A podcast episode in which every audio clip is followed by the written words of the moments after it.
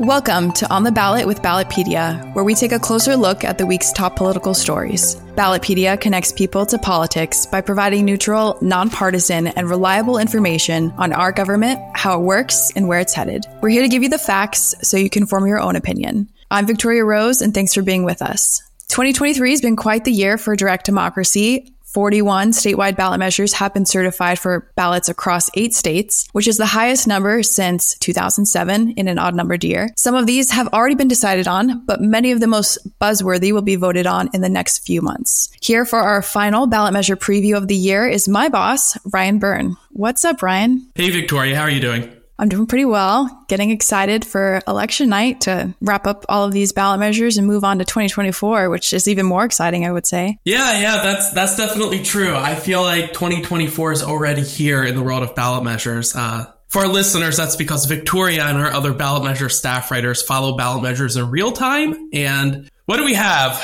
Like 40, 40 something already for 2024? 49 and probably 100 more to come. Yep. Lots of work to be had. But this year, we've got 41. I know we'd, we'd both love to go through each one by one and discuss the pros and cons, maybe the arguments for both on both sides, but we don't have time for that. So we're just going to give our listeners a look at the trends and then some of the top measures that we're watching. So, can you give our listeners a sneak peek at the report you're going to be producing on the top 10 ballot measures of the year? Is that correct? Right, yeah. So, we're going to be looking at the top 10 ballot measures of the year. So, like you said, there's 41 this year. Uh, that's at the state level. There's also hundreds of local ballot measures. So that's really hard to narrow down. We're just going to look at 10 in our report. To determine that, we look at things like broader national debates, historic trends, other, you know, individual factors like campaign spending, which often correlates with how much attention a ballot measure is getting. I'll admit in that report we we look a lot at two states, Maine and Ohio, but we also mentioned some measures in Texas, Colorado, and at the local level. And like I mentioned in the intro, 2023 has the most number of measures on the ballot in an odd numbered year since 2007. Is this a lot higher than we typically see or just an anomaly? I've only been covering ballot measures for 4 years, so you have a lot more historical knowledge about this. Right. Well, you know, I've only been covering ballot measures for a decade, and they've been kind of happening for, oh gosh, 110 years or so, the, the initiative process in the United States. So uh, we're just, we're going to look at just some of the more recent numbers. So yeah, from 2009 to 2021, there have been an average of 33 statewide ballot measures on an odd numbered year ballot.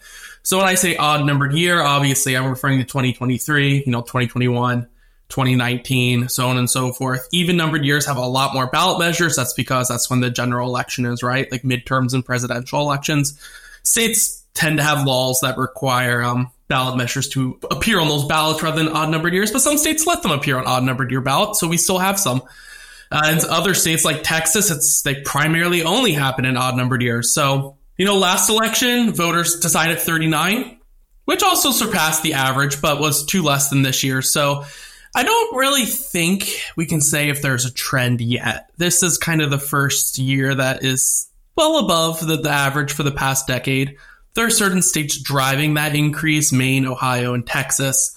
So for now, I'm going to call this a one off. We'll see how it plays out in future years. If anything, if you know, if you want to take a more longitudinal approach at decades, uh, there's been a downward trend for quite some time, and perhaps this year's numbers are just a return to that pre 2010 level. So we'll have to see if it lasts. And before we dig into the ballot measures specifically, I found it pretty interesting that there were six citizen initiated ballot measures on the ballot this year, which is more than the average. It's the most since 2011, where we had twice as many. So, what's behind the drop off in that number, of the initiatives on the ballot in odd numbered years? Right. So it's actually pretty interesting. We saw the number of initiatives decline after 2011 in part due to legal changes in California and Mississippi. Now, we've kind of seen initiatives drop overall, so I don't necessarily want to assume that it's just due to these legal changes, but this may explain a lot of the variation in some of the states, especially California and Mississippi, where there used to be odd year ballot measures. So we want to go back all the way to 2011. A bill was passed in California to require initiatives. So those are the citizen initiated ones where people go out and collect signatures. They must appear on a general election ballot. So again, even numbered years, even numbered November specifically. So there's still a ton of activity in California, but initiatives cannot appear on odd year ballots. So if California can only happen during even numbered years, obviously we're going to see a decline because there's so much activity in California. And the other state where there's been quite a shift is Mississippi. So Mississippi never really had a ton of initiatives, but you did see them during odd numbered years every now and then. So in Mississippi, the initiative process has been inactive since 2020 when the state Supreme Court found that the signature distribution requirement, which is based on five congressional districts, exceeded the actual number of congressional districts, which is, you know, currently four. Uh, so you can't collect more signatures than uh, can actually be collected, right? So they're saying collect signatures from five districts while there's only four. So the Supreme Court said, well, technically you can't actually meet the requirement then. So the initiative process is inactive you know, legislators. Some of them are more excited than others about reviving the process. So there have been several proposals to revive it, but none have been successful so far. Got it. It's all that stuff is really interesting. And that's on top of some of the changes that also happened in Washington this year. Our report found that since 2013, 17% of an odd numbered years ballot measures were non binding advisory questions in Washington, uh, the state, not the capital of our nation.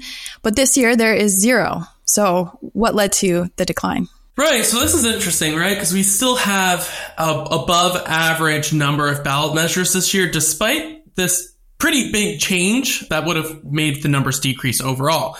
So earlier this year, the Washington state legislature passed a bill repealing provisions of a uh, voter approved ballot initiative from 2007 that required non binding questions on tax increases. So whenever there was a tax increase, or like a tax exemption end or anything that really increased tax revenue, voters had to decide a non-binding question whether they liked the tax or didn't like the tax. It was non-binding, didn't really have any particular effect. But you know, there's no longer mandatory advisory votes on tax increases in Washington. This change was supported in the state legislature by nearly every Democrat. I believe there are one or two who, who voted against it. And likewise, it was opposed by nearly every Republican, was signed by the governor as well, who is a Democrat. Uh, so there can still be other measures on the ballot in Washington during odd numbered years, but this year there are none. So despite that decrease, we still have high number overall. I'm sure our fellow staff writer Jackie, who covers Washington, is a little grateful she doesn't have as much work in odd numbered years, considering the Washington law. But let's take a look at some of the, the ballot measures that are on the ballot this year. And we're going to start with Texas, my home state but for a good reason. This year, we are going to be voting on the most changes to the Texas Constitution since 2007. There will be 14 constitutional amendments. So, would you mind highlighting a few of them for us? I'm going to highlight three that stand out to me. First, let's start with number one, the first one on the ballot, Texas Proposition 1. Uh, it would establish a state constitutional right to farming, ranching, timber production, horticulture, and wildlife management. So we've seen amendments like this before, particularly in the 2010s. Voters approved them in North Dakota and Missouri. They were known as Right to Farm amendments. Then in 2016, voters in you know neighboring Oklahoma rejected a right to farm constitutional amendment. So after that, as is often the case with ballot measures, the trends really are influenced by whether voters approve or reject things. After that, it kind of fell off. I think we heard some rumblings about right to farm amendments, but none of them made the ballot uh, until this year with Texas Proposition 1. I'm going to jump to Texas Proposition 3, which would prohibit the legislature from enacting a wealth or net worth tax in the future. So there's no wealth tax in Texas. So there's no immediate practical effect from the constitutional amendment. But the amendment would have the effect of never allowing a wealth tax, at least not without voters approving the change, right? Because all constitutional amendments require voter approval. If the legislature 20 years from now wants to introduce a wealth tax, well, they're going to need to change the Constitution first, which will require voter approval again. And then Proposition 14, jump into the end there. This one seems to be getting a lot of attention. It's a bit more Texas specific. Proposition 14 would create the Centennial Parks Conservation Fund, which is a trust fund for the state park system in Texas. So you can imagine over time, the trust fund would provide a lot more dedicated funding and increased funding for state parks in Texas. Uh, so, Victoria, do you have any any notable ones that you would want to mention that I didn't bring up as our Texas ballot measure expert? Yeah, I think two that voters may be most interested in are Proposition 4, which increases the homestead tax exemption from 40,000 to 100,000 and then at the same time it has implementing legislation that would increase state education funding, but they had to uh, exclude that from the constitutional appropriations limit. I think voters will be very interested in that one, and as well as Proposition 7, which would create the Texas Energy Fund. This amendment is sort of a response to Winter Storm Uri, which happened a few years ago when Texas saw a lot of, well, had to go through rolling blackouts because of a winter storm that knocked off a lot, a lot of its power generation. So the fund is meant to help modernize electric generation facilities. So two other ones that may be noteworthy. See, it's it's great to have you uh, give us a little bit more information on Texas. As a, as a Texan, it's pretty obvious why the property tax exemption increase may be of interest to, to homeowners there. Yeah, definitely, definitely, especially as Texas sees you know the rise in population and rise in home values. Let's move on to Maine, which, like you said, has a lot of ballot measures on the ballot in 2023. There are eight, which is the most in an odd year since 1999. That includes four citizen initiated statutes and four constitutional amendments. At least three of the initiatives relate to recent or current debates about electric utilities and transmission corridors in the state. So, how are they connected? What's the backstory there? Ooh, yeah, energy conflict. So, this is really fascinating, at least for me. I think other people will find it fascinating too. Uh, so, let's dive right in. So, Let's talk about question three and question one in that order. So, question three we'll start with first. So, question three would replace investor owned transmission and distribution utilities with a new quasi public company with an elected board called the Pine Tree Power Company. So, one of those investor owned companies that would be replaced by Pine Tree is Central Maine Power, you know, locally referred to as CMP. So, CMP's parent company is actually funding the campaign for question one, another initiative. So that's that's an interesting connection between one and three. But Question one would require voter approval for certain entities like Pine Tree Power Company to um, incur debt that exceeds one billion dollars. So question one would create another step for the Pine Tree Power Company to become a reality. That's assuming that voters approve question one and question three. Uh, you know, it may very much be the case that they approve three and not one, or approve one and not three, or maybe they'll just reject both. So then there's question two, which would prohibit foreign governments, as well as entities or companies with partial foreign government ownership, from making expenditures in ballot measure elections. All right, so when I describe that one, it might not be very clear how that relates to an energy debate.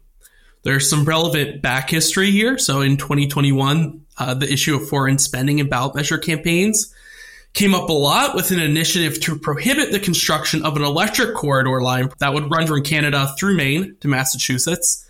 And there, the company Hydro Quebec, which is a government owned enterprise of Quebec, spent nearly $20 million to oppose that initiative. So, really, three out of the four ballot initiatives that we see this year in Maine all kind of relate in some way to these energy conflicts that have been going on for a few years there. Yeah, it's all really interesting. Let's turn our attention to Ohio, which also has some pretty buzzworthy or noteworthy ballot measures on their ballot, including two initiatives addressing two prominent issues in our country abortion and marijuana. So, first up, Ohio Issue 1. It's a citizen initiated constitutional amendment that would establish a state constitutional right to, quote, make and carry out one's own reproductive decisions, end quote, including decisions about abortion, contraception, and other reproductive matters. Yeah, so this is the only abortion related ballot measure in 2023. So there's a lot of eyes on it, a lot of attention, and a lot of money. So Ohio, uh, if people recall, in 2022, we actually had three states vote on state constitutional amendments to establish a state right to abortion. Uh, you know, obviously, post Dobbs, there there is no federal right, so states are deciding on these state constitutional amendments. So Ohio's a bit different than the others. In, in 2022, California, Michigan, and Vermont voted on these amendments. Um, you know, California and Vermont are, are seen as, you know, typically more liberal or progressive states based on their historic voting patterns. Both California and Vermont also had state laws on the books that legalized abortion. So constitutional rights were an additional layer of protection, but had no immediate practical effect in California or Vermont. Now, Michigan was much more similar to Ohio, I think But Michigan, in terms of the political context, has been a bit more of a swing state in recent years. You know, voting for Trump in 2016, Biden in 2020, electing Governor Whitmer in 2018, Democrats gaining control of the legislature in 2020, versus Ohio, which perhaps used to be a bit more swingy uh, a decade ago, but voted for Trump in 2016 and 2020. There haven't really been any shifts in trifecta status.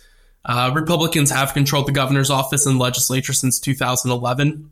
So the political context around Ohio is different than the other states. Back in August, there was also an attempt to require a 60% vote for constitutional amendments, which would have applied to this amendment in November.